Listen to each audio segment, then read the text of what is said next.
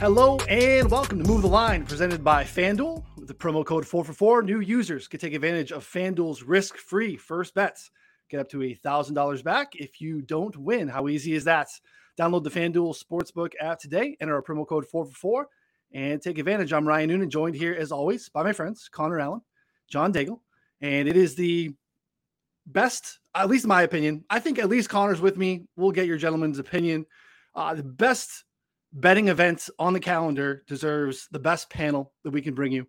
Joey Knish, Evan Silva here, as always, in this spot. Silva, what's going on, bud? What's up? Yeah, I would put the Super Bowl up against this, but I'm I, am i am a little affected by recency bias because we just absolutely murdered uh, this past Super Bowl. But NFL draft props, I mean, this is where you know even Knish uh, can generate some wins. You know, I mean, even Knish can get some shit right here. So I'm, I'm excited for this one. Casual Knish, as always. Uh, appreciate that uh, you joining us. I know it's your mid nap. Um, yeah, I was gonna say you give. I mean, I don't know why. I mean, I thought we could do this, you know, at uh, six or something before I was going to bed here. But you know, hey, there's no place I'd rather be on a draft week here than uh, chopping it up with you, Mugs, and uh, letting you know Silva know who's the new big dog in the NFL space. well, you're going to be on the clock here shortly, my friend, because we have to, to unpack uh, a couple of Lions picks here. Folks aren't familiar, Knish is the uh, managing editor at lionspride.org. Uh, check out that site. Lots of good things they're doing for the community and for the uh, the Lions organization. So good stuff there. Little housekeeping at the top. I want to let division, you know. Do we want to talk the too early for division prices, or do we want to start? Uh, we don't want to. Oh, wait, too early for division. It's a draft show. it's a little too early. So uh, wherever you're watching, you're listening, subscribe so you don't miss a show. Uh, rate review also helps. We're running a special promotion for you folks watching live with us tonight. So this is one of our favorite shows, as I mentioned each year. We want to thank you for hanging out with us. So we're running a special show length. It's, it ends when the show ends tonight. Um, betting sub at four for four secures you access to literally everything on the site, all the articles, tools, updated league sync feature, which is like a cheat code for your your season long leagues, best rankings, projections in the business. Uh, we have all sorts of underdog best ball tools that you'd want to get your hands on, all the DFS content in season, uh, essentially everything you're going to need to win and be profitable during the season. Tomorrow, that subscription price goes up. Uh, we continue to add sports, NBA, MMA, NASCAR, F1, USFL. Uh, simply been too cheap. So new writers, new plays. We got NHL plays, MLB plays in the Discord. Uh, so basically, as of today, it's going to go up. But if you take advantage of tonight, the code MTL22, if you head over to 4for4.com slash plans, MTL22 gets you 25% off of the original price. So basically, it's going to be $100 cheaper tonight than it's going to be tomorrow morning. Um, so head over again, 4for4.com slash plans, MTL22 for a massive savings on a betting subscription at 4 for 4. Also throw in a move the line t-shirt for you too. If you want to wear that, kind of up to you. Uh, they're not the best t-shirts. The hoodies are fire. The t-shirts aren't great, but again, fantastic deal. I wanted to touch base with uh, that off the top because it's it's fantastic. So, uh, Evan, I want to get your thoughts at the top because this is a unique draft. We have eight teams with multiple picks at the top. We have no clear-cut quarterbacks where we know that they're always kind of you know people will pay the tax to get up to the to the top of the board. Um, how has this changed your process in trying to evaluate this too? Because we have a lot of teams that are like, hey, this guy is being this team's interested in this guy. We have, they have like the Jets that could be pick four, that could be pick ten. Uh, the Giants could be pick five, pick seven. There's a lot of things that are extra variables and a pretty unpredictable thing to begin with. Yeah, it's absolutely uh, an interesting variable that 25% of the league has two first round picks.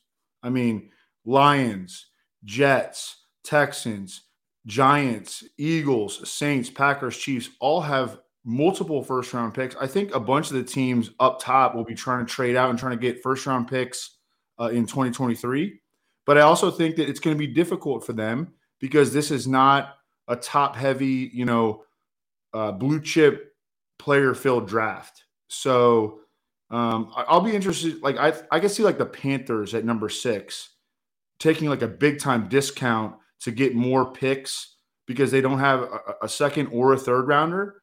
Um, but I think that in order to move out of, of this first round, especially uh, near the top, teams are going to have to take discounts because there just are so few true blue chip players. JD, we've had some news at the top, obviously, in the last 24 hours with the shift of betting odds at the top of the board with Travon Walker. Um, lots of that kind of has been steaming, as we know, for the last couple of weeks. We're in a very different situation than we are today. Um, talk to me about the top of the board. Obviously, like this is last year. I think we felt really strong about the top ten, right? Um, and I think this week we this year we have to kind of slowly layer in one by one and get a feel for where we're at. What makes this draft so interesting is the if then situations and that that's how any mock draft that's how any exactas get screwed up is that even if you do have one team let's say the lions whittled down to two or three players the order of those two or three players causes a catastrophic landfill all right like it's just a landslide all the way down to where different players then go from that point forward and so that's really i think the struggle with here even like I wrote in my mock draft, the theme of this draft is that it has to happen. It just has to happen. Like it's already on TV. The players are there. It just has to happen. Uh, even the Jaguars, the number one team, don't want to make a definitive pick. They're in between everyone. So it's going to be interesting as we walk through because I feel actually overconfident in the first four picks. But then from five on is where I am completely lost.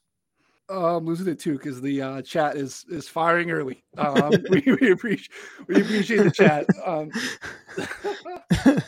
uh, Knish, what are your thoughts? I mean, a couple couple Lions picks here, Lions at two. Uh, what, what are we uh, what are we thinking here? Are, are you actually at the uh, Ford Field domed right now?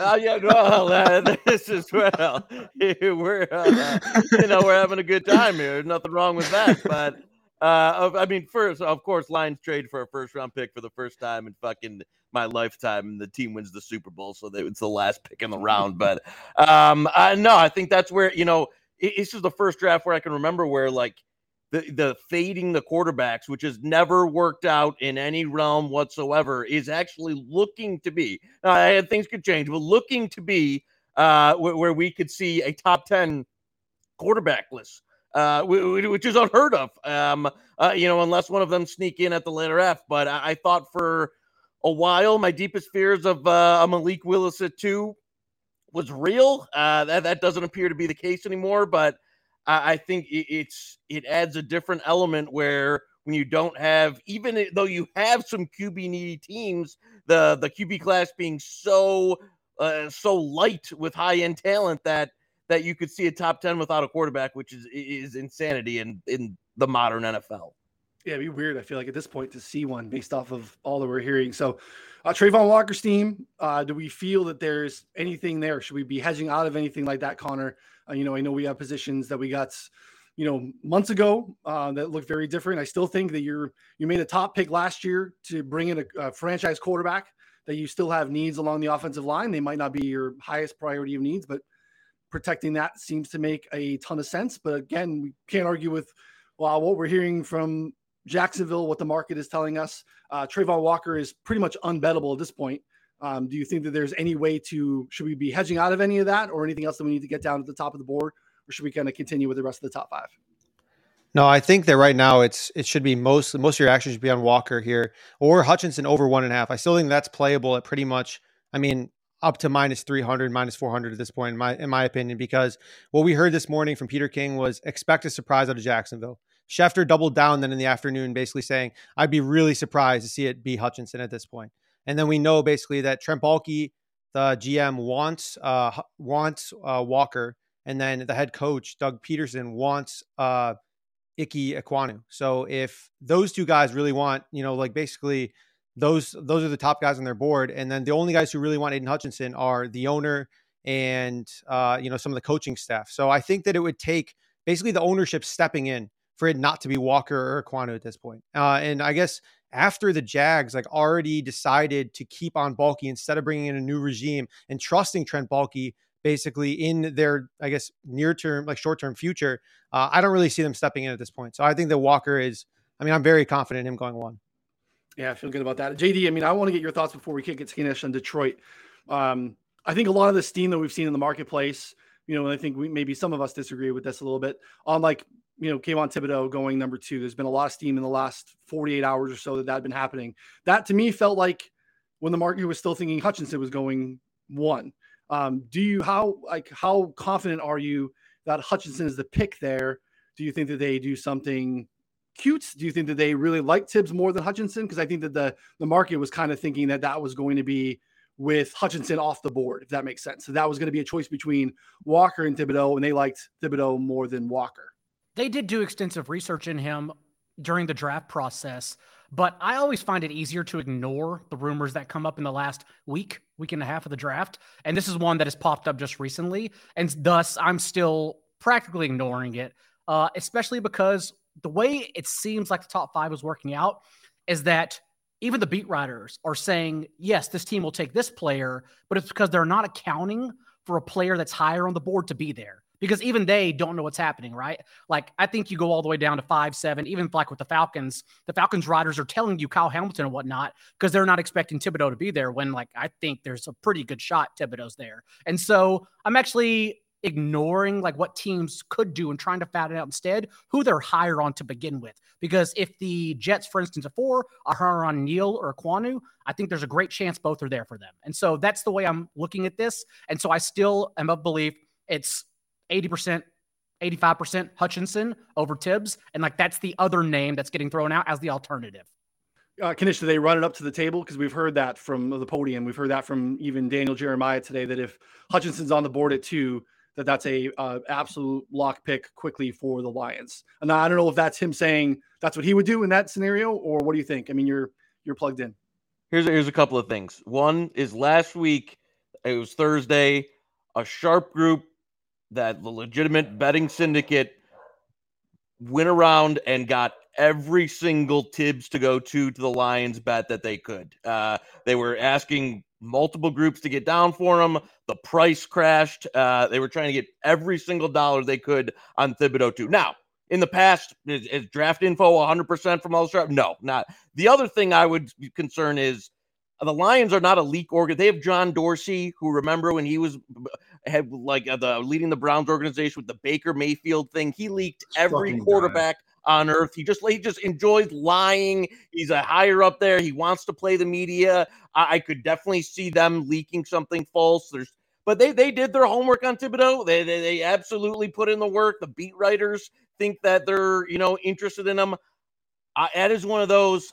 I'm just gonna have to believe it when I see. I did not wager on it personally. I will believe that the Lions are going to pass on Hutchinson and Dan Campbell's going to pass on Hutchinson when I see it. Uh, I, it's not an organization with a lot of leaks. It's not a source that I believe, you know, that trust anything coming out of it. Um, again, people bet some real, real, legit, serious money on it.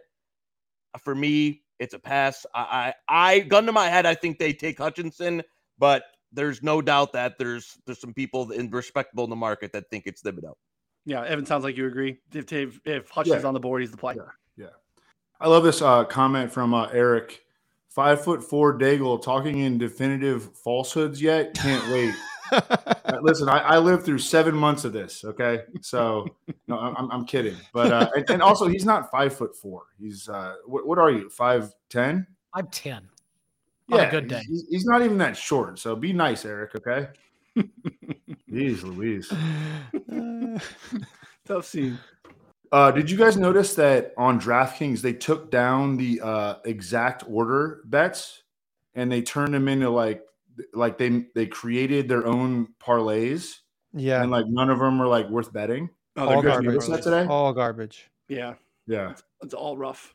Yeah, this is again why another exact order is a, a, way that you could really make some money. For but sure, it looks like they just took it away.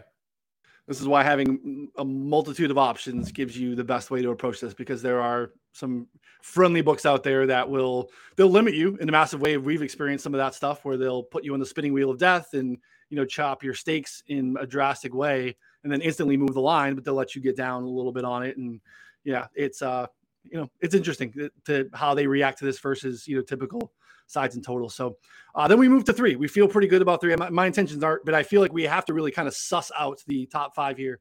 Uh, we feel good about Hutchinson at two. Uh, Connor, give me your thoughts here at three. Another team that has two picks. We hear a we've heard a lot of names for the Texans. The Texans with a you know Patriots style front office here. Nick Caserio's there.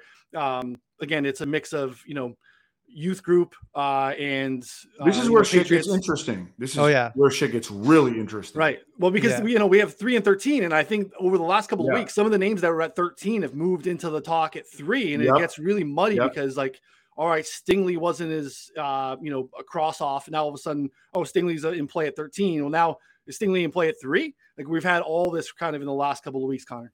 Yeah, I mean, there's some legitimate info today saying that Stingley is like very viable for them at three, and then even some you know guys in the bigger media have been saying that he's been getting around as a name to like watch for. But then again, we also saw like a couple days before that the same kind of cycle with Sauce Gardner being like, oh, like Sauce is in play now at three as well. So I think that it's certainly in the realm of possibilities for either of those corners to go. But then again, they also need help in the trenches. I think a guy like Evan Neal would be a great fit for them too. So I think those are the three guys that I've kind of narrowed it down to at least. Uh, I mean, I think Ekwonu's in play too, but just from basically the buzz that I've heard, I think that those three guys are kind of my my top three at three.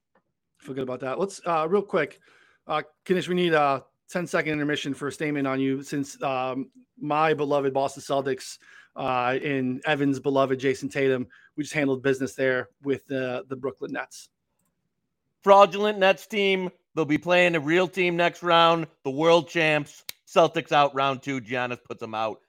Great. They beat an old KD and you know the uh, Ben Simmons is you know ghost and uh, Kyrie Irving. Next round, Celtics out. Bucks and four. Evan, talk to me about the Texans. I don't know. I mean, like I, I'm just admitting, like I, I, like I'm not going to pretend to know. I think uh, Derek Stingley, Stingley is very much in play. I talked to uh, Lance Zierlein uh, the other day. He's uh, rooting in Texas. You know, he's uh, rooting in Houston, and he was saying he told me that he thinks that the Texans could go a specific way at three, maybe offensive line with Ekwonu or Neal, and then trade up into the number six spot with the Panthers, who we know want to trade out. So I mean, the, the, Texans could get very aggressive here, and because they love Stingley, he he's like they they love Stingley. All right, yeah, this, this is such a hard team because I feel like we were offensive line a couple weeks ago, and then it's like they're very much in play to be you know one, two, three edge rushers, and now we're having corners in the mix. It's like they're really hard because I think some of the rumors are muddied. Well, one one thing to keep in mind is that the Texans, you know, they're they're their head coach obviously is uh, Lovie Smith, who historically has run like a bunch of Tampa and, and uh, cover two, and they didn't necessarily prioritize defensive back play because of their system. But they they wound up last year under Lovie Smith running a lot of man coverage, and Nick Caserio, their GM, who I mean he he's he's the guy who's got his fingers on the button. He comes from New England. They would pay money for defensive backs. They would draft them early, Mhm. um, and, and I I'm buying that buzz. Yeah. When Lovie Smith was asked in his conference as well what he thinks about his cornerbacks room, he even said it needs to improve. We need to make this shit better. That's why I keep coming back to Gardner and Stingley. Yeah. And just the fact that we know for a fact one team has at least one, I believe it's two for sure, have Stingley over Gardner. I think it's kind of easy to pinpoint those teams as the Texans and the Seahawks. And so for my first trifecta. That's why I keep coming back to Travon and then Hutchinson and then either Gardner or Stingley, but it does get off the rails there. And there's no shot. There's no shot that those guys are there at 13, like you said, with the trade Right. up. None. Whereas you can still improve the, tra- especially if you're not, you, they still have the Lamar Tunzel left tackle. If you're not looking for an out and out left tackle, uh, you're looking to improve other positions on the line. There's probably some guys there that can help you do that, even if you can't mix a trade up at 13.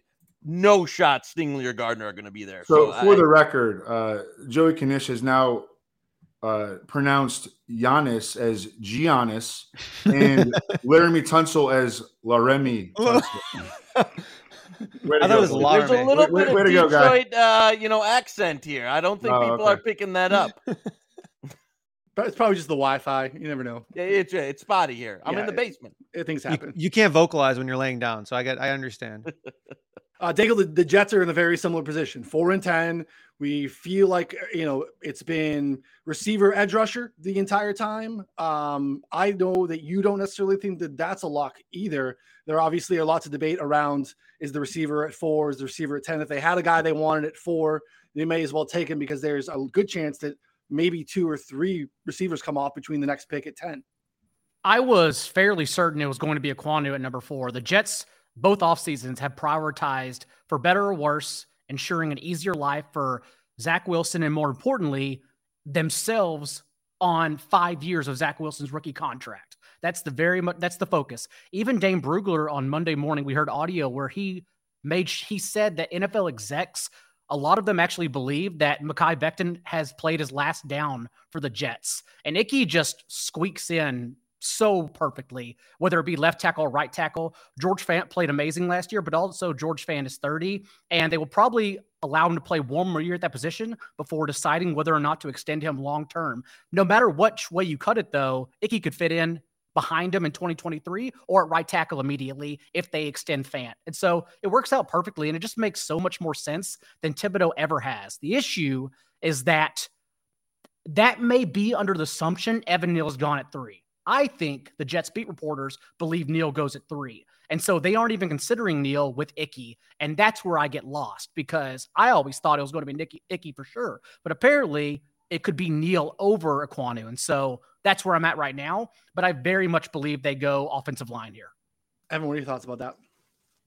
I mean, I'm just hoping, hoping for this Jameson Williams hit because if we get him top five, like – go. Like you, you, you ain't, you ain't gonna see me again. Like I'm, I'm gonna buy a boat and like we're gonna cruise to the middle of the ocean. That's number five. That could very there. much come into play. Number five.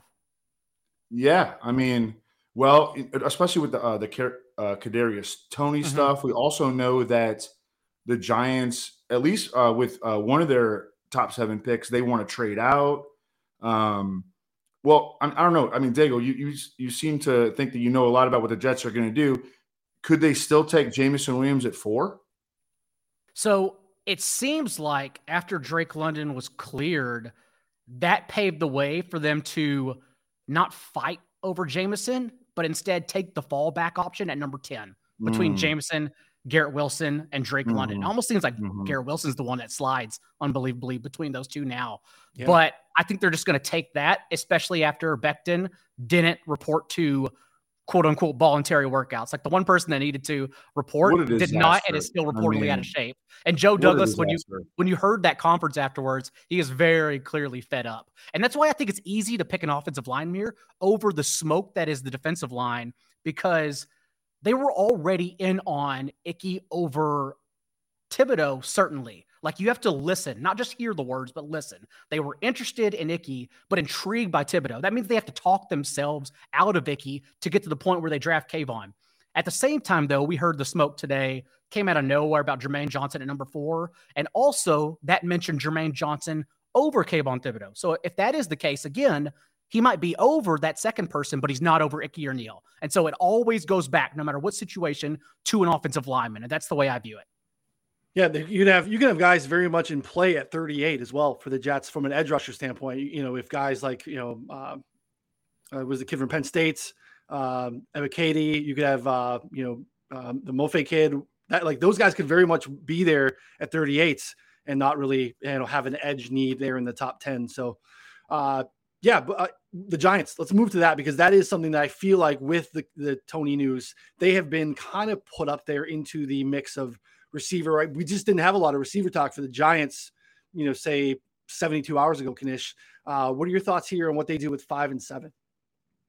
There was some uh, info I heard this week that's kind of making the rounds that uh, that they would go Charles Cross. I think there's at five and six has been the the names where I know McShay tweeted this out. I had heard this before he tweeted it that he was either going to go five or either the Giants are going to take him at five, or the Panthers, if they stay there and hold on, are going to take him at six, or the Giants would then take him back. Um, you know, on on the flip around at seven if they ended up if you know somebody they love, Sauce Gardner fell to five, then they maybe they take him at five, and you'll try and get back around at seven if the Panthers are going to trade back. The long story short, that's that's a lot of words to give you that. I think Charles Cross under seven and a half, uh, which is out there at a lot of places, um, even at minus one thirty, minus one forty.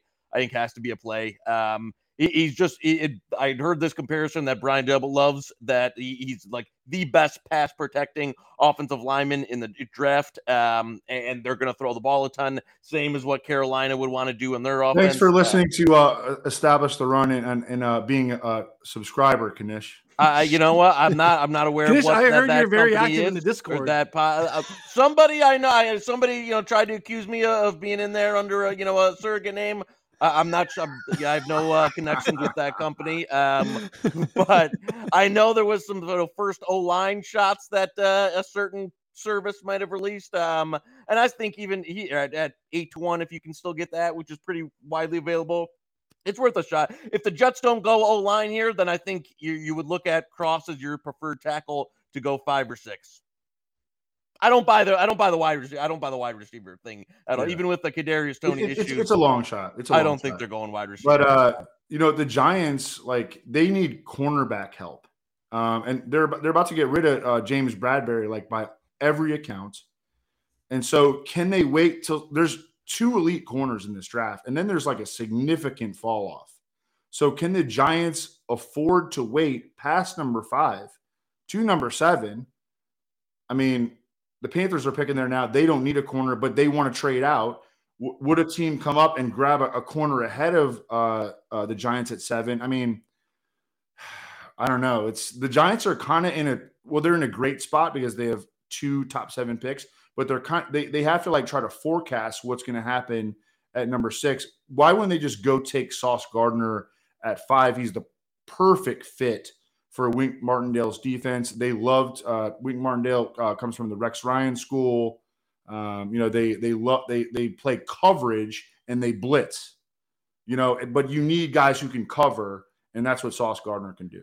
I mean, if Sauce is there at five, I think they have to pick Sauce at five. But if Yeah. Sauce goes at three, um, and it's just Stingley left, I think maybe they take a chance and hope that you know someone doesn't trade up at six for them, uh, and they go offensive line and kind of take wh- whoever over whoever like Carolina wants. So I think that's probably the train of thought. At least that's what I would do. But again, you know, not really sure how, how much sense that uh, they make at the front office there either. to Knish's point, that's why Cross is just hard to get away from here because they not only in their private workouts tried him out as right tackle, knowing he worked exclusively at left, ta- left tackle the past two years, knowing it was possible to then kick Andrew Thomas either way, or perhaps just keep Cross at right tackle if they draft draft him, but also the fact that they have prioritized. And we heard this on Jordan Ronan with the underdog show with Josh Norris.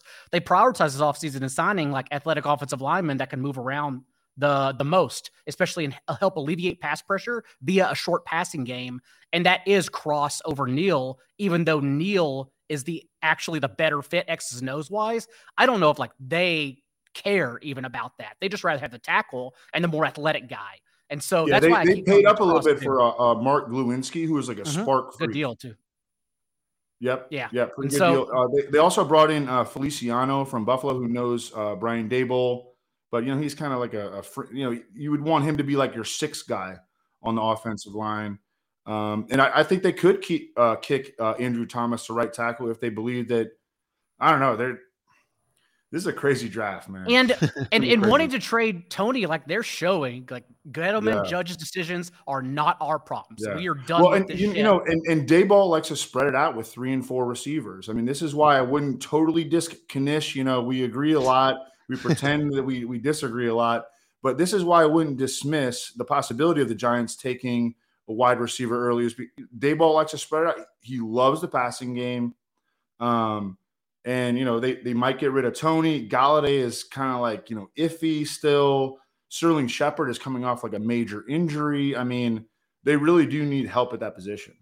And Daboll has uh, Alabama ties, as we know. You know, was uh on that staff for a while. You know that he has insight to Neal. You know that he has insight to Jamo. Uh, we could double tap, you know, Crimson Tide guys here at five and seven, uh, and I wouldn't be surprised here either. So it's it's definitely an interesting thing. I know that they liked what they got out of Andrew Thomas last year after a rough rookie year, but again, I wouldn't rule out the offensive line here either. It is it is definitely uh an interesting one. If you're hanging out with us again, uh, fill that up with questions. We'll definitely get to a spot where we can answer anything that you have, uh, any current looks in the board, any thoughts of the panel. And again, I want to remind you too, if you just joined us, uh, 444.com slash plans, uh, we get a discount tonight, 25% off live during the show. Uh, we'll get you a discount on our betting sub. So, uh, six, I mean, that's probably the most spot that we think everyone wants to, you know, trade out of. Everyone knows that too, right? So we have to have dance partners. We can't just trade out. Who are some of these teams that are looking to possibly trade up, Evan. We have multiple teams we mentioned kind of in the middle that have multiple draft picks. You know, we're looking at the Saints who have already made a trade to get one of these two Eagles picks. The Eagles still have two picks. Uh, we already talked about the Texans. Like, who makes sense as a dance partner to come up to six? I think the Texans and the Saints, but I really I don't have strong conviction here. Yeah, what are the Saints doing if they get there? They're, they're taking a. I mean, they have White offensive out. line mean. White out. Okay, Why Why not? Or, Uh, or you know, you know what? Or they could take a left tackle. I mean, right, right. Terran Armstead's in Miami. They, you know, they could. Yeah, On this is that, this the- is the antithesis of the draft right here. I mean, this is yep. kind of why we're at. It's like, I don't know. Well, they could do that. Like, I mean, that's the whole premise, Daigle. on 4 is the most accurate podcast last week where I used Silva's name to bring Nick Underhill on to show him we were mutual friends. Um, he said that one, he was well overweight on Olave clearly being very, very high on the Saints draft board. And then also it seems to be their number one priority to replace Terron Armstead. If that's the case, cross, whether it's the Panthers or the Saints, make Yep. a lot of sense at six. Also, now- in, in, in, in my uh, conversations with Nick, those are the two names that he's mentioned most often. I just, I'm starting to become skeptical that either of those guys, Chris Olave or Charles Cross, is even going to make it to their picks. which is why Olave's number is still over under 17 and a half. Uh, they should have put it at like 15 and a half to, to make Yeah. it safe because Yeah. 17 and a half is a really, really safe That's number gift. to play. That's Yeah. gift. And Under. then what we talk about it being confusing, like imagine if the Giants take Cross at five, then what the hell do the Panthers do? Then what the hell do the teams trading up do unless they're trading up for JMO? Like it gets wild after that because I don't know who the Panthers would settle and take if it's not Cross. Like that's in my opinion is the only player on their board. Maybe long shots in Malik Willis and Kenny Pickett in that order. Do any of you guys still think that the Panthers are going to take a QB? Yeah, I think we're all out on that, right? I think that's important to clear the air because there was a ton of buzz earlier, you know, whatever, a couple of weeks ago that they were going to take a quarterback, and it kind of made sense. I have absolutely no idea what they're going to do at the position. Maybe trade for Jimmy G, um, but I I don't know. I don't know what's happened in the last week, but it seems like Ben McAdoo has more strings to pull than Matt Rhule. Like somehow he's gotten control of this pick, and that's why he's getting connected to Malik Willis because that's a traits individual that he would gladly pick over Kenny Pickett. Yeah, it's uh you're not going to save your job with any of these quarterbacks here, and uh, it's interesting to see the Matt Rhule thing around him having final say, and how that really plays itself out on draft day.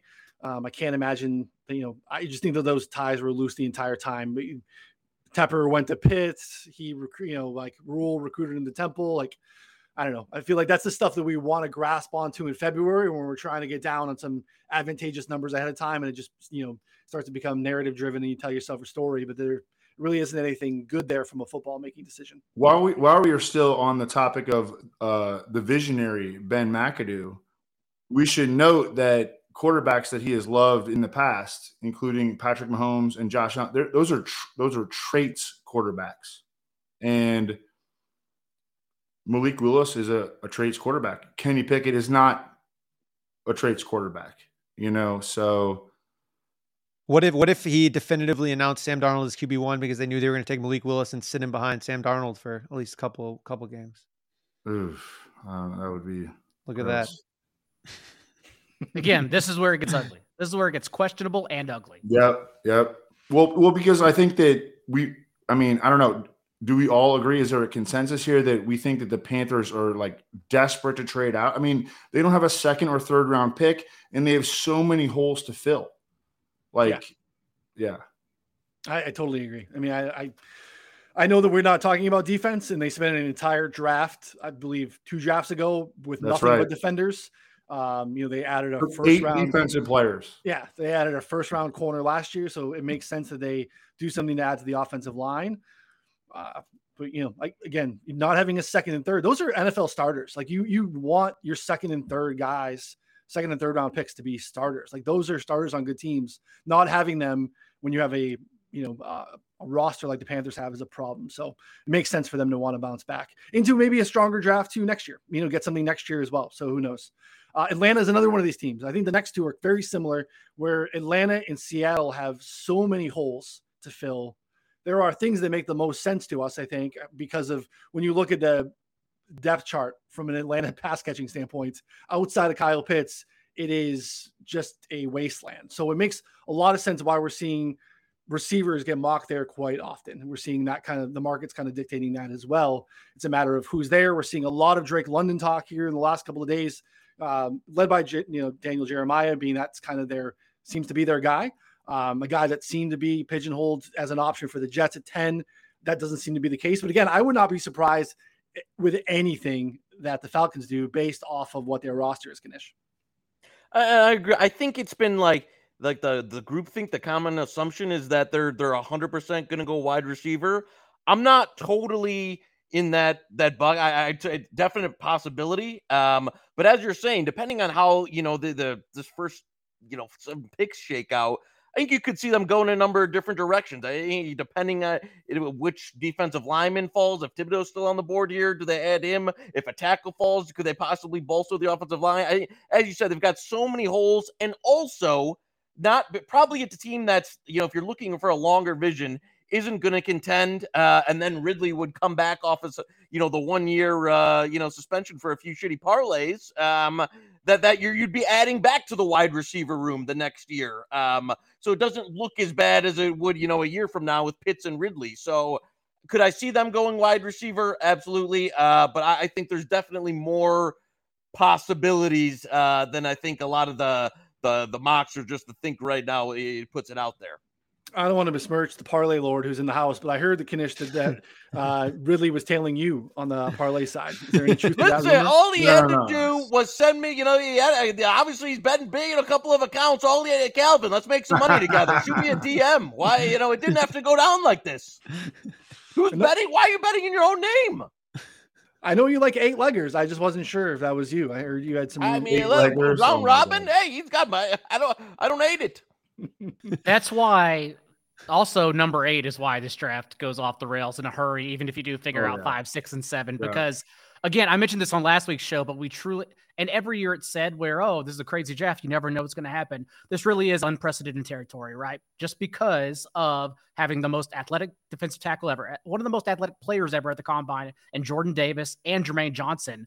What now do you do with a team with every need in the book? Like even yep. a couple years ago, they drafted AJ Terrell, and as great of a player Terrell is, he hasn't mattered whatsoever for that defense. Has not made a nope. dent at all. And so, what do they do, especially with a Dean Pees at DC, who also appreciates versatile safeties like Kyle Hamilton could bring. So it's genuinely across the entire board what they could add here. Yeah, it's a mess. Connor, any thoughts or leans currently? Is there any value in the marketplace on taking a, you know, position for the Falcons outside of the outside of receiver? Because I feel like that's definitely the favorites, but I don't feel like any of us are very locked on that being the pick. No, I grabbed some at like plus 200 uh, like a while ago. I think that's closer to even money now. So I think at this point, Knish brought up some good points. Kind of just, I would not be surprised actually if this is like a completely off the wall pick. Like, you know, all their top guys on their board are picked and they draft like, like you said, like a Jordan Davis or, you know, maybe some, someone just like completely way down the board that we expect to be in the teens as like their top player on the board. Uh, it would not surprise me at all. So but on the other hand, though, I think picking a guy like Jameson Williams does make sense because they don't need. I mean, they're not going to win like in the first couple games, so they don't need Jameson Williams come back in the first like half of the season, quarter of the season. They can let him return, and then when you get, you know, if you get Ridley back, you know, then your wide receiver room is like. I mean, you're cooking with gas with Ridley, you know, Jameson Williams, Pitts. Like that's actually like a real offense if that were to happen. I mean, Ridley could obviously be, you know, traded as well. Arthur Smith unlocks Mariota, and we're uh, fighting for third place in the uh, NFC West or South. In, so in Tennessee, when Arthur Smith was running the Titans offense, like they benched Marcus Mariota. So that's uh, this, is, this is a really tough situation. They, they, they, could take a quarterback at eight. Like they could take a quarterback. I, I, think it's relatively low probability, but like you can't be surprised if they, if they take like Malik Willis at eight. It's the same premise that I had for why I think the Steelers thing does make sense for Willis because then you have a built in same style of offense. You put you build that you know mobile quarterback offense around Trubisky. You yep. do the same thing with Mariota and then slide in the rookie when he's there. It would not shock me at all. So uh, nine against Seattle, ton of issues. Uh, Daigle. I mean, they have uh, an awful defense. They have a uh, no quarterback anymore. Um, you know that they want to establish the hell out of it.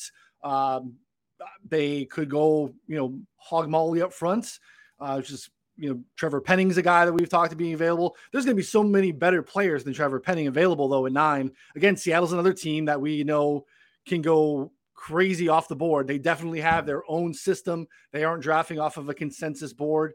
Uh, historically, Schneider and Carroll have really kind of done some wonky things, especially early in the draft. What do you think Seattle does here? Kenneth Walker, Rashad Penny, one two punch. you were also Silva on Devin Lloyd early, and despite the fact Lloyd has fallen the past couple weeks, no one's really talked about him at all. It's still really a possibility here. Like I think Nakobe Dean is even a possibility. Uh, if they prefer him, if he's higher on their draft board, I think Desmond Ridder. I think like Desmond plus Ridder, money. dude. I I don't I don't disagree with Daigle at all. Like I don't. I'm but telling these are real possibilities, and that's if they don't go Trevor Penning. I still think they establish it with a poor offensive line, adding to that unit. But again, those are players I genuinely would not be shocked at all if we hear their name called. Desmond Ridder as well over Malik Willis, Kenny Pickett. I mean, that is scorching hot. I mean, like Nakobe Dean's over under right now. It's like 30. Desmond Ridder at one point was Do they know 25 to that? 1. We know the- that. Yeah, of course Do they, they don't care about that? that at all. I'm just Yeah. saying that, you know, like some point someone maybe would have gotten an inkling of that. But at the same time, like, I mean, the Desmond Ridder thing is fine. You guys played 25 to 1 uh, on Desmond Ridder first QB. I think that's at like at like fairly alive. I don't know about at nine, but I think if it gets to the late teens, I mean, anything can happen at that point.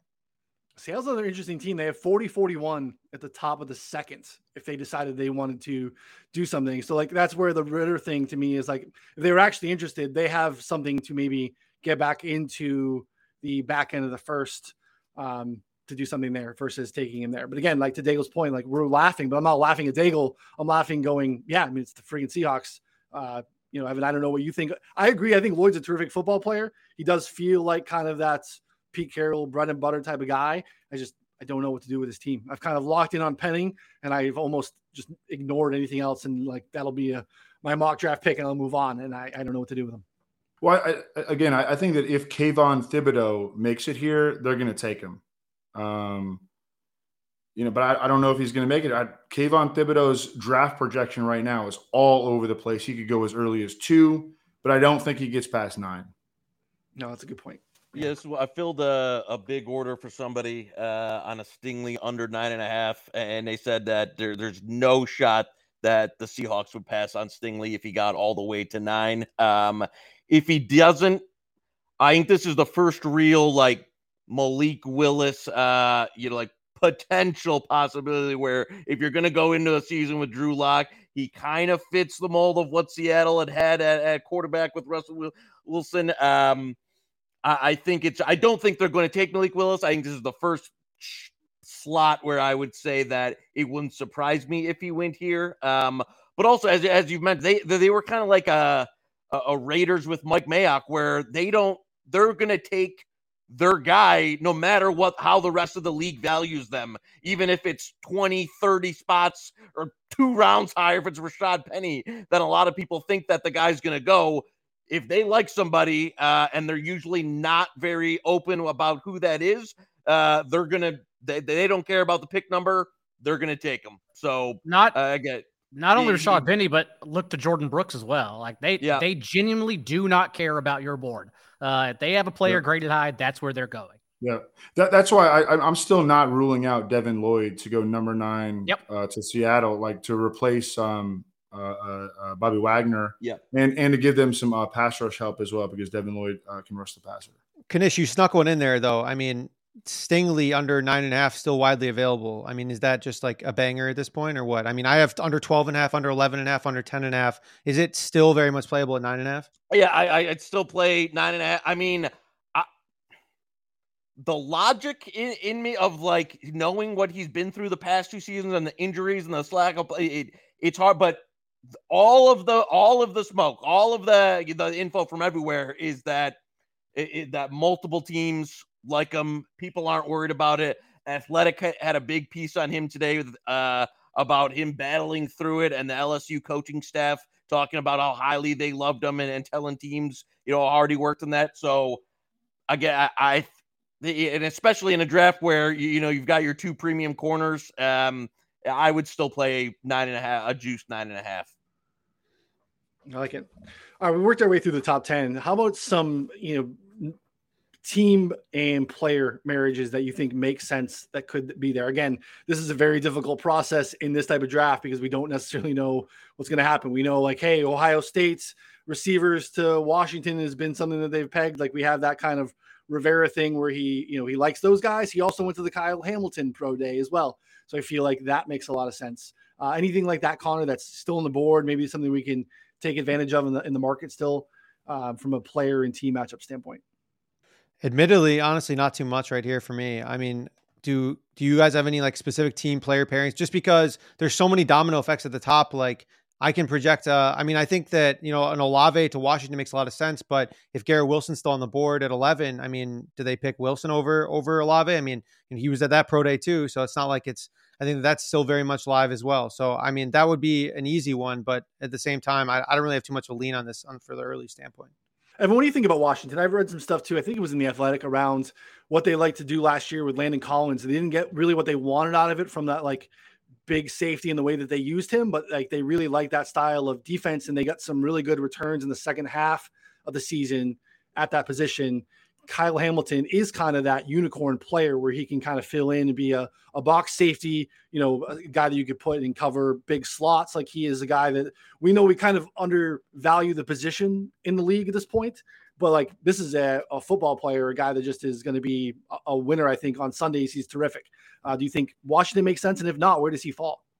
Right before this, uh, we did a, a, active uh, or a live mock draft with uh, Ben Standig at uh, uh, Establish the Run. That's uh, at Establish the Run on Twitter and uh, establishtherun.com on uh, the internet. Wherever you can find your internet. Soak that in. Soak that in. Ben Standig took Kyle Hamilton for the Washington Commanders. So, um, and we know that Ben Standig has a, a very long. People were paying for that being... pick. People pay for that kind of crap info. They're not taking Hamilton. No, it's, it's, it's, a free podcast, Knish. We we all we know we all know that you listen. So I would just go with that. I mean, Ben Standig is, is very good at this. He covers uh, the Commanders, and he has like actual intel. Kyle Hamilton, eleven to Washington. I mean, speaking of Hamilton too, I mean, like I know I think we all got down at six and a half and eight and a half on the overs, but now we're seeing some 11 and a half, 12 and a half. I think that's mm. too high, especially when you have Washington, you know, kind of mm. lingering mm. there. Um, I mean, them and potentially even, you know, the Vikings or Texans after like a I think the top end of his range. I know that he, you know, ran a four seven his pro day and ran really slow at the combine. Relatively, he's a really good player though. Exactly, and like it only matters to a certain point. Like, yeah, do you want to spend a top five pick on that guy at a valued position? Position, probably not. But I mean, at eleven, I think that's more than more than fine. Yeah, it's a good point. Uh, Dale, any any team player pairings that you like here down into the middle part of the draft? Uh, the Cowboys are sort of at the end, but I'm pretty okay. sure we, we've heard them whittled down at 24 to Zion Johnson and Kenyon Green. I believe they're higher on Zion because although Biadasz should not be guaranteed the starting center spot again, and that's where Green would play, uh, the Cowboys know that left guard is wide open. And that's where they would immediately plug Zion in at. And so I, I'm pretty sure they are higher there than uh than Green. And so that's where I'm at right now at that pick. But again, if Treylon Burks gets there as well, and we've seen Burks mock to Philadelphia, then then all bets are off because that's when Jerry Jones steps in. Jerry Jones steps back out of the process a lot, but he could very well step in for the splash. That's what I was going to ask. What happens if Burks is available? Does he make sense there? Then because the one thing I thought, because I heard, you know, Daniel Jeremiah today was talking about Jahan Dotson being a guy that maybe doesn't make it out of the 20s. So that maybe he's in that mix for that Philadelphia pick. And maybe he goes ahead of Burks because the way that Jeremiah was kind of, you know, summarizing the receivers was Dotson was clearly in that group. And then like Burks is kind of maybe the, the last guy of the group. So which is very interesting to me. I'm, I'm high on Dotson, but I'm interested to see if maybe he's that guy and, and that pushes Burks down. And then that Cowboys pick gets real interesting.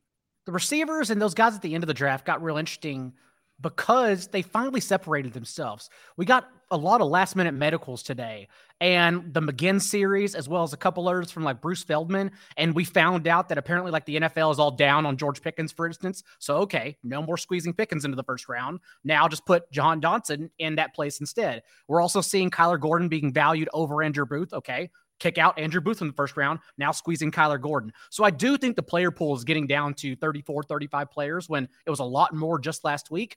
But again, pinpointing is where I think it's a disaster right now. Yeah, I think it's hard. Like Dotson, we want Dotson in that spot. He makes sense late. But then, like, you think of the Packers are a receiver needy team.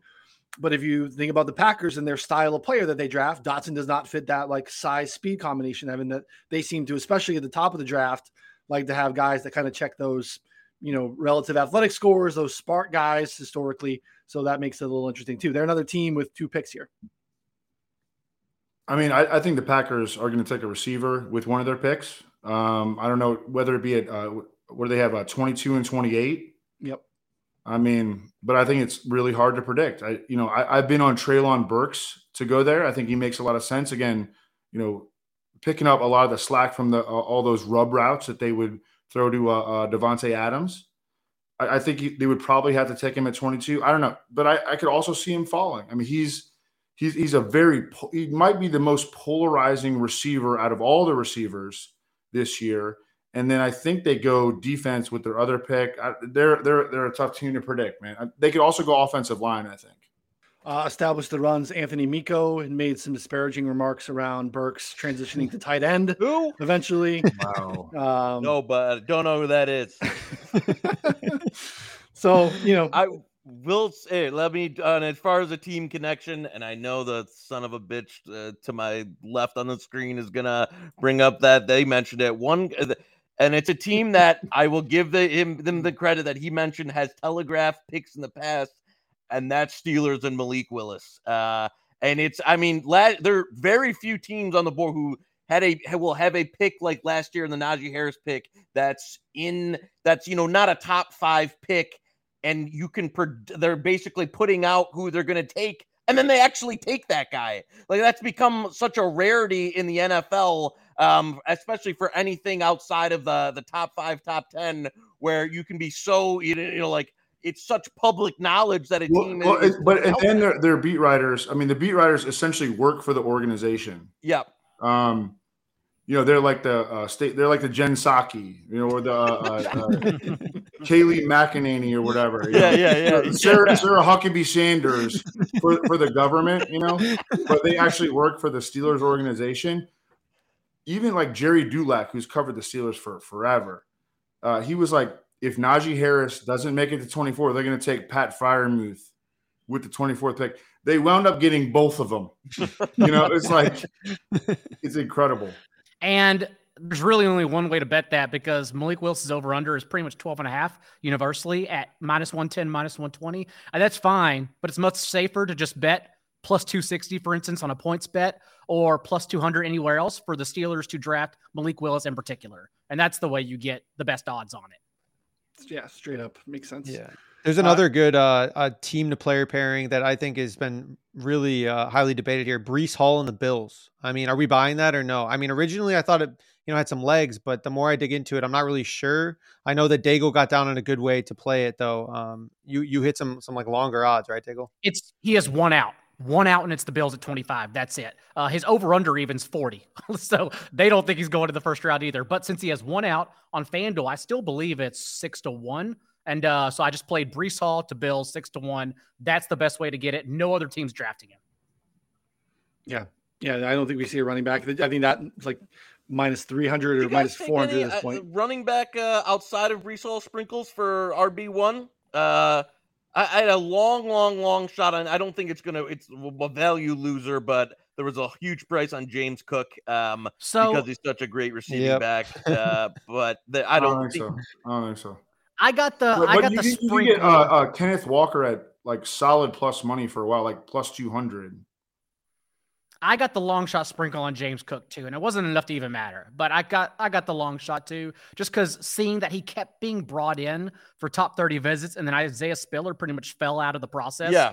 Um, and so I was like, okay, well now we're down to three. It's only Hall, Walker, and James Cook now that teams are actually deciding as the first back on day two. And so I sprinkle a little bit too. I don't I don't know if it comes to fruition at all, but and yeah, I don't think I Kenneth it. Walker is your traditional three down back that's going to be out there for every play. Now, is, is, he a better runner than James Cook? Of course, but in terms of uh, if you're going to take a running back high, I, I want a guy, a guy that can play every single snap. I want a Christian McCaffrey type, and I think Cook's a guy that that at least like you never have to take him off the field. He can pass by, can catch. He's got speed, so uh, he's not. He didn't have the production of either of those two guys, even in the same realm. But um, I, I don't know if you can still find a Cook. I, I mean, I played eighty to one. I think if you can still find a forty or a fifty, it, it's at least worth a small shot comment uh, from Twitter. Why does everyone have nice setups and look professional except for the one guy laying on his couch? that's, it. that's it. That's it. There's only one man of the people here who's not, uh, you know, a company man trying to, you know, do it for us. The only man of freedom here, Joey K. That's why. Unbelievable. Uh, yeah, you were like, I think it was minus two and a quarter for you to be laying down today, and I thought that that was like the best Lay bet it. on the board. Yeah. Right? You think I'm going to do, uh, you know, an hour plus uh, sitting at a desk? I don't think so. Uh, Knish, ha- let me ask you: Have you heard anything on the Lions' number 32 pick? Because I have heard, at least to open the second day, they're interested in Sam Howell. And if that's the case, wouldn't they be interested at the end of the first day just to make sure they get that fifth year option? Like, is there any truth to that? I, I you know what? I, I don't.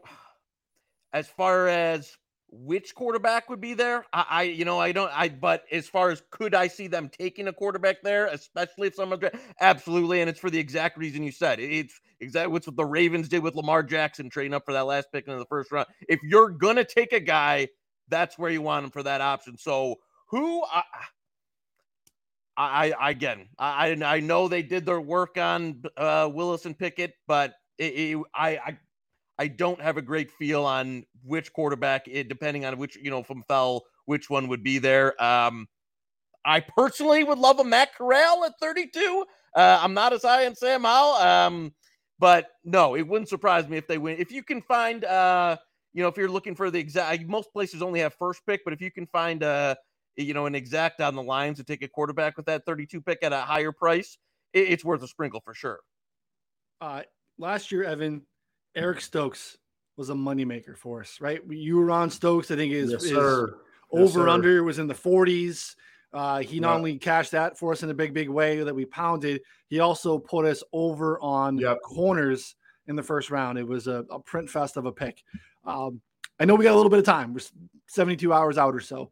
Do we have an Eric Stokes this year?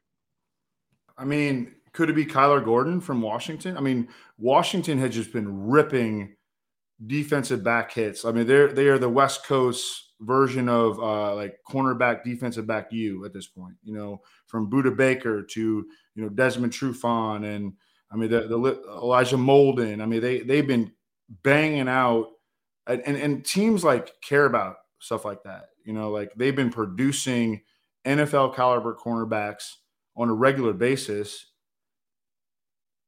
so I, I, I think that that would be the guy this year. Um, if you want to make a, a comparison to Eric Stokes. I like it. Yeah, we see that with even off places like Central Michigan produces quality starting offensive linemen. Boston College is never really competitive, but they always produce, you know, a viable starting, you know, first round draft pick at the old line every so often. We got one again this year with with Zion Johnson. Connor, you've been firing. I think probably. Don't, I got. I don't want to speak for everyone. I think that you probably have the most raw bets down in this draft currently. Uh, what have you bet today? Is there anything that we can get down on currently? Uh, Josh is talking about here over one and a half safeties. I know that that's a big play for you. That is priced kind of out, in my opinion, at this point. You're laying down some massive juice. Uh, but you can talk to that one. And, and is there anything that you bet today, maybe that anyone listening can can tail on? Yeah, I think a derivative of that that you can still play right now is uh, Lewis Cine under 34 and a half right now at plus 105. Uh, so I think that he's a ton of ties there in the end of the first round uh, with the Bengals, with the Lions.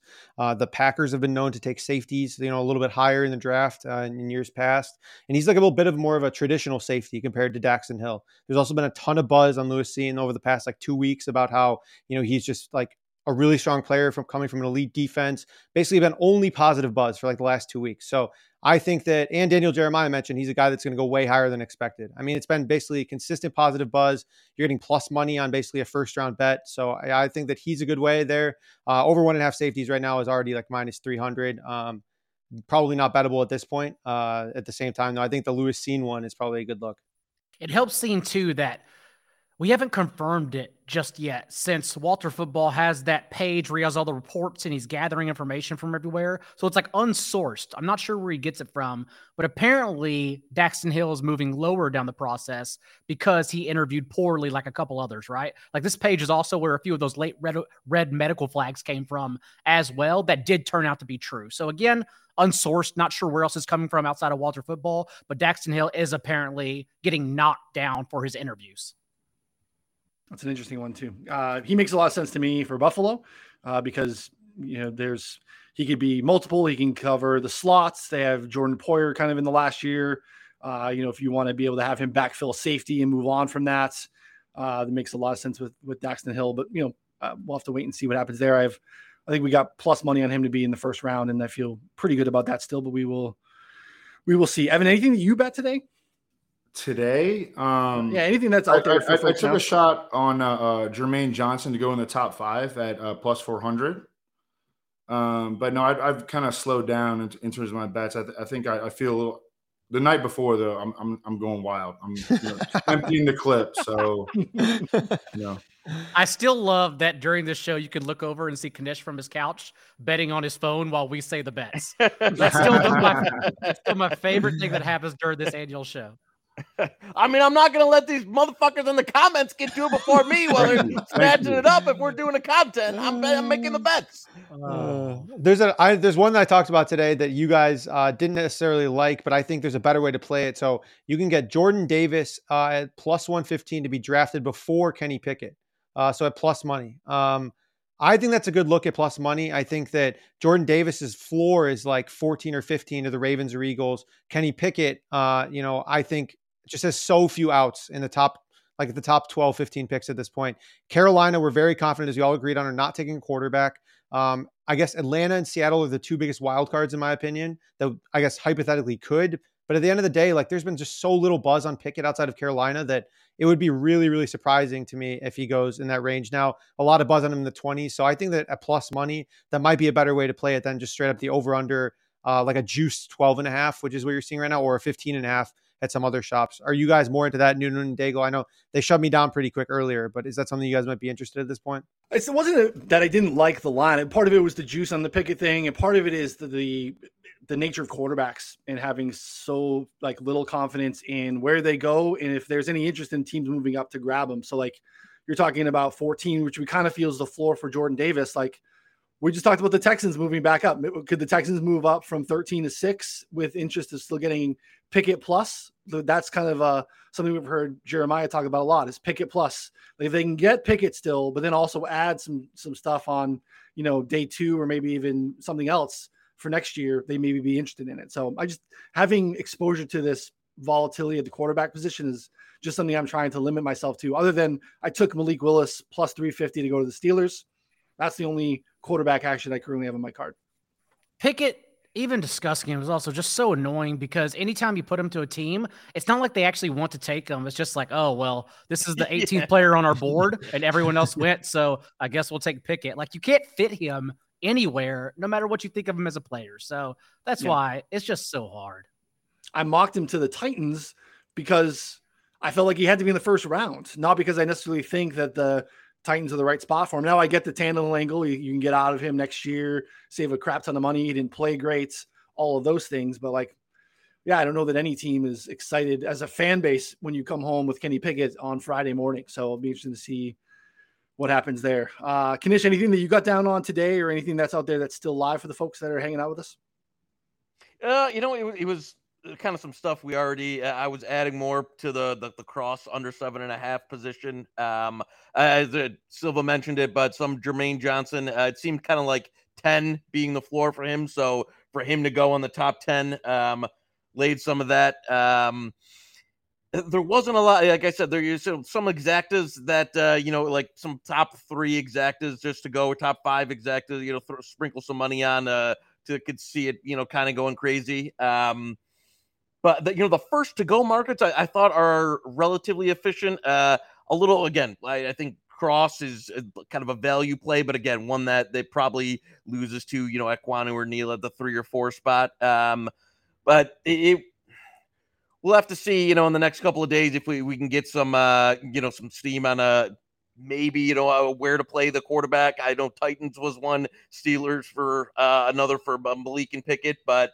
um, it was mostly just kind of adding to, to a couple positions that I already had some early money on.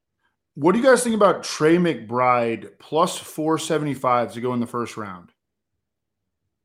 He was like, in uh, read, read every mock draft. He doesn't yeah. appear in the first round every mock, but he's also considered like the clear cut number one tight end in the draft. And I, I mean, I, I agree with that. So why, why isn't he getting more uh, like very late first round buzz? Oh, you're muted, Noonan. But wasn't he in uh, Peter King's mock draft today? Or what? Oh, yeah, was he? He, was, he so. was he was mocked as number thirty-two to the Lions. I think it was to Peter King in the first round. I was saying Cincinnati, right? Cincinnati moved on. Maybe it was thirty-one. Yeah, Absolutely. where he was mocked. But either way, he Plus was there. Four seventy-five. Yeah, I mean right. that's that's pretty good odds right there. I mean, I, I mean if, if I if I were a betting man, I would probably place him somewhere in the fifties. But I, you know, he's considered so much better than all the rest of the tight ends. And, and, again, I agree with that. Like, why is he not getting at least a little bit of late round buzz, late, uh, late first round buzz? Jelani Woods, there was a 25 to 1 out there. Jelani, I don't think he'll, again, same thing as Cook. I don't think he can go above Trey McBride, but he had like legitimately, he's like the most athletic tight end uh, in the history since they started doing, uh, you know, combine data. Um, and without a guy, again, McBride for sure number one, but not a guy that's going to go, you know, in the top half of the first round type of thing. Um, I, I, think I like Woods to be if you can find a, you know, a second tight end better than a first tight end. Um, but I think uh, you know, the Canby had a couple of those that I played Jelani Woods some uh, small plays on first and second tight end. Um, I think he's being priced more like the fourth or fifth guy when he's a guy uh, that just if you want to take a shot in the second round on athletic freak. Um, he also had to add some uh, some you know some decent production at Virginia. Um, so I, he's a guy I liked if you can get a higher price on first or yeah, second tight end there plus 900 it's come down a bit i think i saw some 15 you know when it first out there but second tight end 900 i'd still play a bit um because he's i mean the, there's the guy who does the uh the ras scores who had him like a perfect 10 um, uh, for the tight end position. So it, it, for when you're talking about second round, uh, you know, opportunity player, um, he's one of the the ones that I, I wouldn't mind to sprinkle on for first and second TE. Yeah. Bengals fans, again, for the sake of discussion, we have to try to find a home for them in the first round. Theoretically, you know, uh, team logo guy, undefeated still. Matt, uh, thanks for hanging out with us. We're not saying they are. We're just trying to find uh, homes that would make sense if they. They need to take about to. six offensive linemen in this draft before they get Joe Burrow's career yeah, ended. Nice little uh, offseason adding offensive linemen. Yeah, and t- take a few more because I mean the guy's not going to last until 25 if you keep letting him fucking get killed every snap. Yeah, I get it. Uh, I took, I talked about him a little bit earlier, but I took Jahan Dotson today uh, under 30 and a half, which was plus money on points bets. There are some 31 and a halfs out there. 31 feels like a dead number. I don't think that the Bengals are taking a receiver, so I like getting the plus number on Dotson again. And a guy I was bullish on as a first round pick uh, to begin with, and then obviously having the Daniel Daniel Jeremiah stuff today, feel pretty good about that, especially at plus 100. So that was on PointsBet a couple hours ago. Um, I also know our uh, friend of the show, uh, Vegas Refund, took an under on McBride at 63 and a half. And when he did that, it moved instantly to like 59 and a half. But I think that's still out there in like the high to mid 50s on McBride's over under. Uh, and I'm not quite sure. I think that was like on 50, 50 right now. It's like I'm oh, all the way down to. Okay. Well, Thanks, VR. Uh, yeah, that was on DraftKings, so that's probably still out there. uh, good stuff from him. Uh, Daigle, anything that you hit today, or anything that you've been eyeing that uh, the folks that are hanging out with us, and then we can get to some of the questions that are uh, in the chat. Uh, I just hit the trifecta and exacta today. I, I just had Travon Walker, Aidan Hutchinson, Derek Stingley, and Ekwonu, and then switched it with Gardner instead of Stingley at three. Um, and then also added the trifecta, which I'm much more confident in, even though Knish's sources scare me, and Walker, and then Hutchinson, and then Stingley. And that's the one, two, three punch I'm going with. Okay. I like it. I believe it. Could you see a scenario where Hutchinson falls to five or possibly outside five? I cannot personally, but I know some people are betting Hutchinson at three and four, but I can't. Uh, I also wonder if if that syndicate took Thibodeaux at two, thinking Knish Hutchinson win at one. Did they do that, or did they did they assume, but, or does it not matter because they were just betting the number? But there's no steam on on one and I think like right, you know yeah, you no, get you get limited right like so like if you get limited to a certain number in this like unless they just keep feeding the money until I guess the odds inevitably get even to the same price as as Hutch but I mean they weren't they weren't betting number one like number one didn't move at all so right right like you would think that there would be like at least some movement on number one uh, because they'd get maxed out at a certain spot and then like have to move somewhere else but I don't know maybe not yeah no it was it was solely uh uh number two to the Lions um which again, that, the, the pre-draft info, depending on where it's coming from, has, been wrong plenty of times. But um, it, it, was definitely real money betting that Thibodeaux to two, which I don't know. I, I got to believe it to see it. I can, Dan Campbell passing up, uh, you know, a guy that wears war paint and you know is a mile away. You know, it's Sackamore. I, I, I'd have to see it for for you know a guy who loves the Bitcoin and you know took a bunch of hundred plays off for Oregon. So well, I don't, I don't, I don't. Someone believe there was a story like Thibodeaux. It seems like a Campbell guy nothing like a Campbell guy. His own coaching staff said he like didn't try for half of last season. So I, I, I, I see, I see the ceiling. I see the higher ceiling than Hutch. I would still have to to believe it to see it that they're going to take him at two. Well, either way, the, the bets are already made, and we're sticking with it. So that's the trifecta I bet today. Yeah, I can't. I can't get there either. I can't get myself to Thibs at two.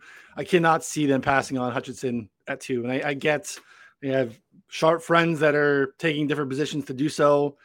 And I understand covering your bases and not wanting to take a bloodbath. Uh, but I just I can't I cannot see we get to a spot where that they pass on him. I mean, it fits a need. It is such a win.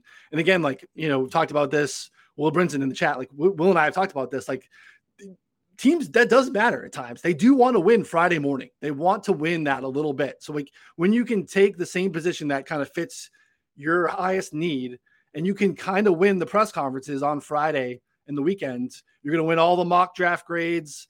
No one really believes in Walker, and you got the guy that you wanted at one. You didn't have to take him. You got him at two. Like, I think some of that stuff matters. There is a lot more questions to be answered in the media with taking Thibodeaux at two and passing on Hutchinson than there are just pressing the button on Hutch and then moving forward. So it kind of feels like a yeah. no no brainer to me.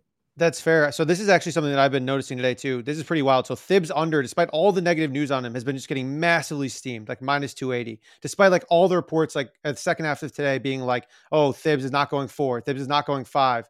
You know, like yet his under is just getting destroyed right now. Um, so I don't know if it's that, that's your same buddies over there, Knish, or if it's just some, you know, a lot of bozos with a lot of money. But I, I it's something that I don't think should be completely ignored because you're going to get a great, great like price on getting the over there if you're in the same belief as I think we are right now, which is that Thibs is probably not going to. If he doesn't go two, then I mean, I think that he's he's well over four and a half. So,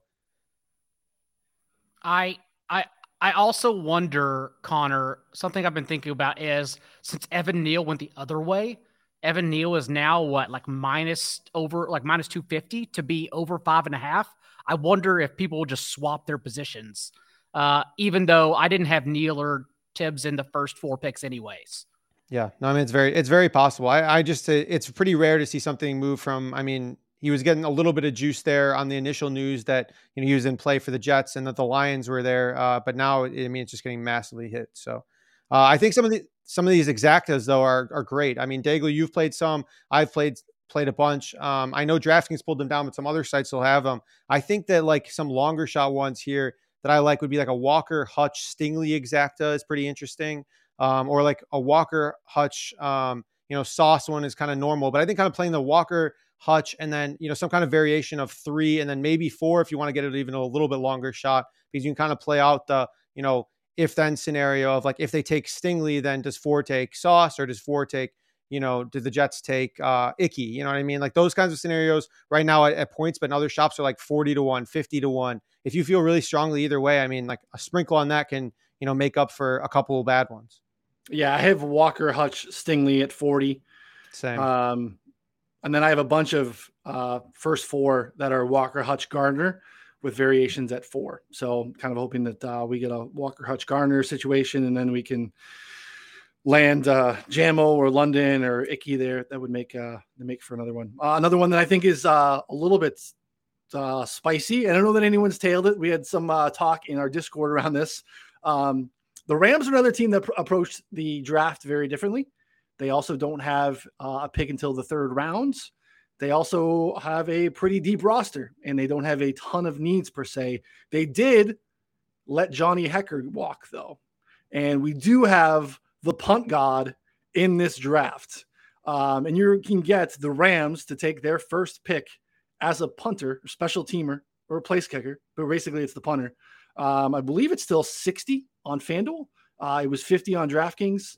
Again, a little sprinkle, you know, a little pizza money uh, for you know for 50 to 1 on the Rams to do something that the Rams also don't mind doing. They, they approach the, the draft a little bit different than other teams. So uh, they have a hole there, and you can very easily see them doing that. And I'm willing to pay uh, 25 bucks to see if they make that happen. So it's an interesting one uh, to me. Uh, we also had some news on, I think Daigle touched on this a little bit, um, but Raimann, the, the uh, offensive lineman, has been falling a little bit too. He was also included in that unsourced Walter football report around his uh, physical and that he is his medicals are kind of popping on a few teams draft boards. He's been pulled.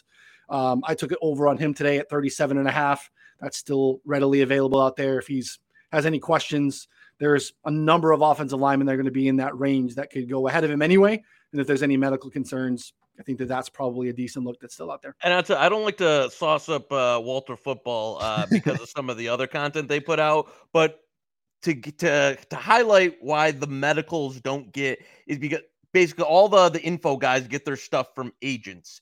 They don't want to put out the medical stuff before the draft to affect their clients' draft positions. So that's why you never see the medical stuff come from a rap sheet or a Schefter until post draft, then you'll see some follow up. But you have a site like Walter Football that doesn't care about any of those credentials, that still sometimes gets some of that info, that doesn't mind posting it for the clicks, you know, that uh, even though you might get, you know, COVID from logging onto their site from all the ad clicks.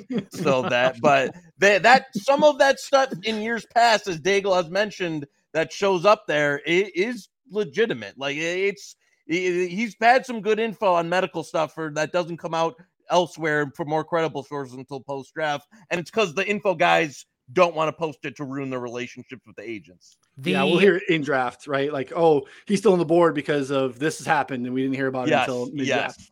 Sorry, Dan. The Evan that like the Evan Neal going over, it was it's came after the red flag showed up on Walter Football site. And again, no one has confirmed this just yet. I haven't heard any other reporter talk about it, oddly enough. But apparently, like Evan Neal's the concerning one with uh, red flags for his knees. Uh, Josh Norris hanging out with us, mock draft grades. I don't know if you guys heard, but Josh uh, had a good mock draft last year. Uh, underreported, similar to medicals. Um, so I wasn't that far behind, and I know Silva wasn't either. Uh, but again, congratulations to Josh. I believe 16 out of 32 last year. Very impressive draft. Oh, we'll see how one the, hit uh, wonder. Norris fade him this year. Don't want to hear it. Didn't some guy like uh, forget his name? I think he works for like the Draft Network now. Had like the great great mock draft a few years ago. Guy hasn't hit like four picks the last yeah, like three knows, years. I don't even know. if, if you dial name. up walterfootball.com, but you have a mask on, uh, will, will you not get COVID? oh, Dr. Knish says you want to be careful about logging on to Walter. Don't click any of the links or uh, unless you want to you know, be paying for uh, you know two Asian girls, uh, you know, having fun with each other. So great way to kill uh, uh, grandma and grandpa, you know. yeah, yeah. So uh, be careful if you're logging on, but do it. Take your laptop outside. Uh, yeah, it's harder yes. to catch. but outside. yeah, the injured medical stuff. I can't lie about. It. It's worth. It's worth looking at. I was just going to say quickly on the Rams punter you mentioned as well. Uh, never forget the Rams took 109 pound Tutu Atwell just last year in the second round. Uh, they legitimately do not care about the draft. They think have, differently than us. Have we seen teams? They're or if they're going to use Araiza as like their kicker and punter because usually your your punter your strict punter values we even though he's phenomenal I know he's got you know the greatest net punting stats in the history of college football like you wouldn't see them until the fifth, sixth, the seventh round. Like you would see the great place kickers go early, but I, I can't imagine a team is actually going to put the onus of kicking and punting on their same play. And he had some shaky actual kicking moments last year too. Like I, I guess I haven't gotten the in terms of kind of determining where he lands in his value. Like if they're using him strictly as a punter, uh, it would be hard for me to see him going in, in you know the first e- three rounds. Even Evan McPherson, who was like the number one prospect kicking in his class, it took until the fifth round, and uh, you saw how great he was. So that is a that is a good point. But also, like if you're betting that condition, they're probably just going to cap you at twenty bucks anyway. So screw it. yeah. yeah, that's all it is.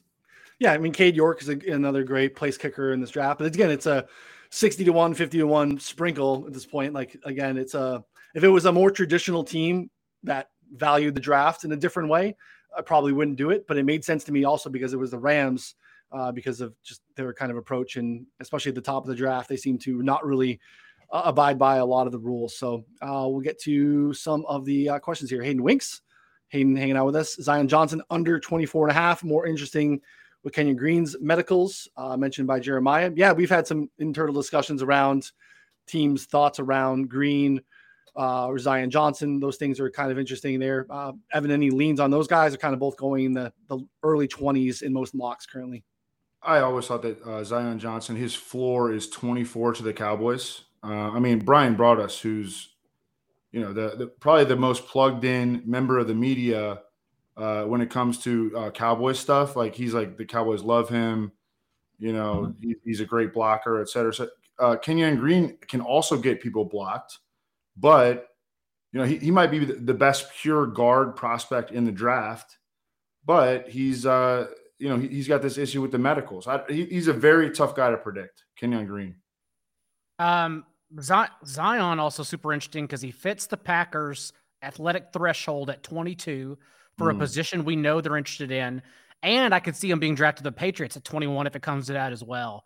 Uh, sure. Although we expect the Patriots to draft someone from Austria or Switzerland or something. Uh, does they Kyle won't Dugger even make have, the pick. Does Kyle Dugger or, have a twin? Or, or, or Rutgers. Yeah. yeah.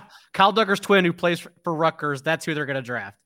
Yeah. I mean, right now, Zion's over under is 24 and a half. So if you think that his That's floor perfect. is 24, I mean, yeah, I think 22 and 24 are both very much in play there. So I, I think that could be a good look as well.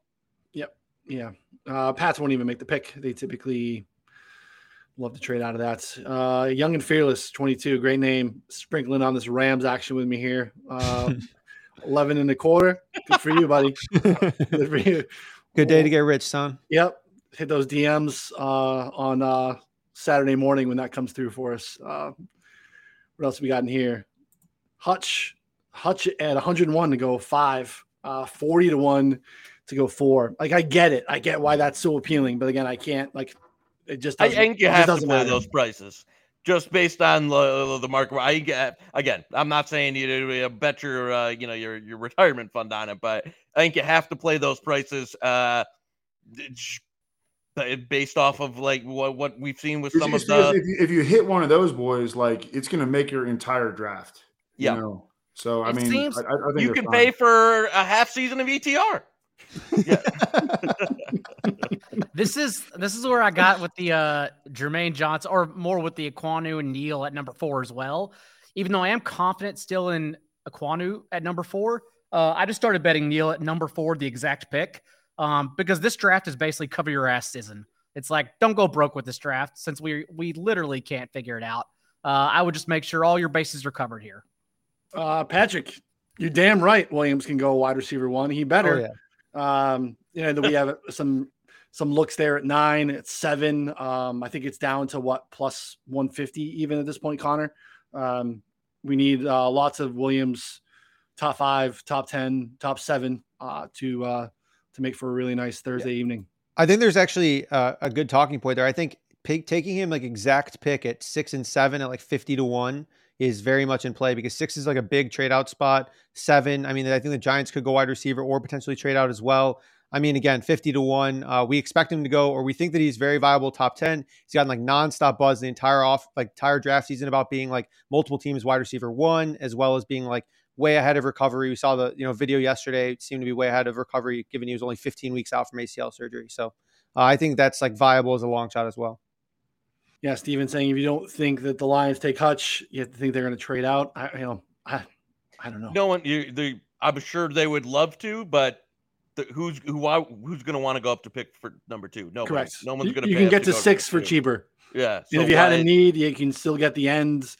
I mean, line- Baalke came out and said like this is no no team ever with the number one pick, even if they know who they're going to take, does this. And he basically came out and said nobody's calling us. Yeah. I mean, but half half it's because he's an idiot, but the other half is like there's just like we haven't gotten any calls on number one. It's not going to be traded. So Jer- Jeremiah hinted at Stingley may being a possibility at, t- at number two, but I also think we're at the point where Jeremiah says every situation. Like literally, he just shows up to a show and yeah, this is gonna happen. Like this has a chance to happen because everything has a chance to happen. it, it, it's hard. And again, you can't. Should you be drafting on need uh, necessarily too? But the Lions have drafted Okudah. They've drafted uh, another young corner last year. They've like they've they've drafted corner in a number of spots. Uh, so and to take a, a guy with some of the red flags at two, it's yeah, I I just can't see. It's got to be Hutch or Thibodeaux. Uh, could Burks fall out of round one? I don't think so. But again, like to Daigle's point, um, this is a, a very wide range of outcome draft. I think that I have a hard time seeing him make it past Dallas. And then we have so many. This is part of why we liked over five and a half receivers back in like late February because there were so many like receiving needy teams, Connor, at the end of the draft.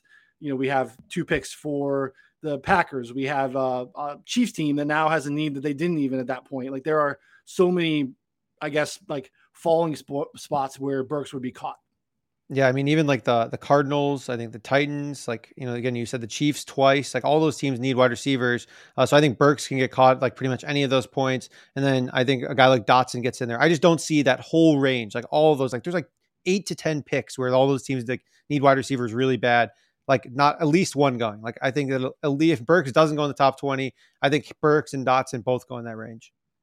Yeah, Desmond Ridder a lock for round one. Absolutely, Uh, this is the most confounding. I can't. I we you, you always say take your personal opinion out of like draft. I, I cannot fathom. te- I know he crushed the pre-draft process, and teams like that. He knows how to work a whiteboard and is coming in and is a leader and all that. I get it.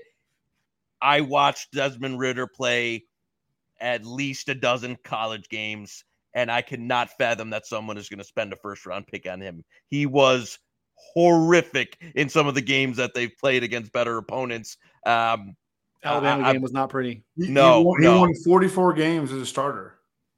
uh, like against East East Carolina, that they won like seventeen. No, they, they beat uh, they ran Notre, it forty they beat Notre. Dame this past year. So I know they beat Notre Dame. That, that, that Notre Dame is listen. I know you guys. let's, let's played go watch some- some basketball, boys. Seriously, I mean, there, there's there, there's a good half of basketball left. So I I can't I can't get behind anything pro Ridder. no, I, I think with situations like that, you just have to like sort of embrace the variance. You know, don't pretend that you know how this is going to go. Like embrace the variance. Try to find long shots where you can capitalize on situations like that. I mean, we took Desmond Ridder like forty to one to be the first quarterback drafted. We we don't know what's going to happen. So I, I, think it's in, in uh, embrace the variance situation.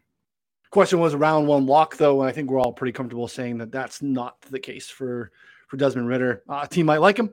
Team might value that fifth year, trade back up into the end of the first, solidify that, and then have them uh, in their whiteboard uh, drawing up plays and uh, leading men. Uh, Knish. So I uh, think he was so good at the pre-draft process stuff that his stock became like in right. terms No, of like I, I, and, and I. I agree with you. I don't think he's going to be a starter in the NFL, but I think that NF, an NFL team could fall for that. You know what I mean? We're trying Yeah, to yeah. predict. We're trying to predict the draft here. We're not trying to be NFL scouts, Knish. Well, I'm saying in terms of where his his over under is now, Yeah. um, just so much of the premium on like the no, I'm, not betting Ridder anymore. No. Yeah. Yeah. Right, I, I would be I would be more inclined to take overs on Ridder right now, um, and, and think that someone could you know potentially scoop him as more of a second round player than than wanting him as a first rounder. I'll leave us with this. Dalton gets it. McVay loves punting, so I think if you haven't already got down, uh, it is done. So again, you got a little bit of time left. 4for4.com slash plans. Promo code MTL22 gets you 25% off of our betting sub. Uh, everything you could possibly want at 4 for 4. Um, definitely want to check that out. We appreciate you hanging out with us. Uh, don't forget to check out establishtheRun.com on the internet. Uh, also, wherever you listen to audio podcasts, I believe they do videos on the youtube.com uh, backslash page as well. I'm sure that they have some great mock uh, and, and draft content there. Uh, our friend here, Evan Silva, does a fantastic job over there. At So establish a check it out. run on the newly owned Elon Musk run uh, Twitter. Yeah, yeah, he does a great job. Uh, We're all fans of his work. Uh, so we will be back uh, soon. Uh, Connor and Daigle and I will be back with some uh, move lines next week. Probably have a little uh, draft recap, talk about some wins and losses, and we'll start to get into the uh, future market as emerges post draft. So for Connor, for John, for Joe, and Evan, I'm Ryan. We'll see you all soon.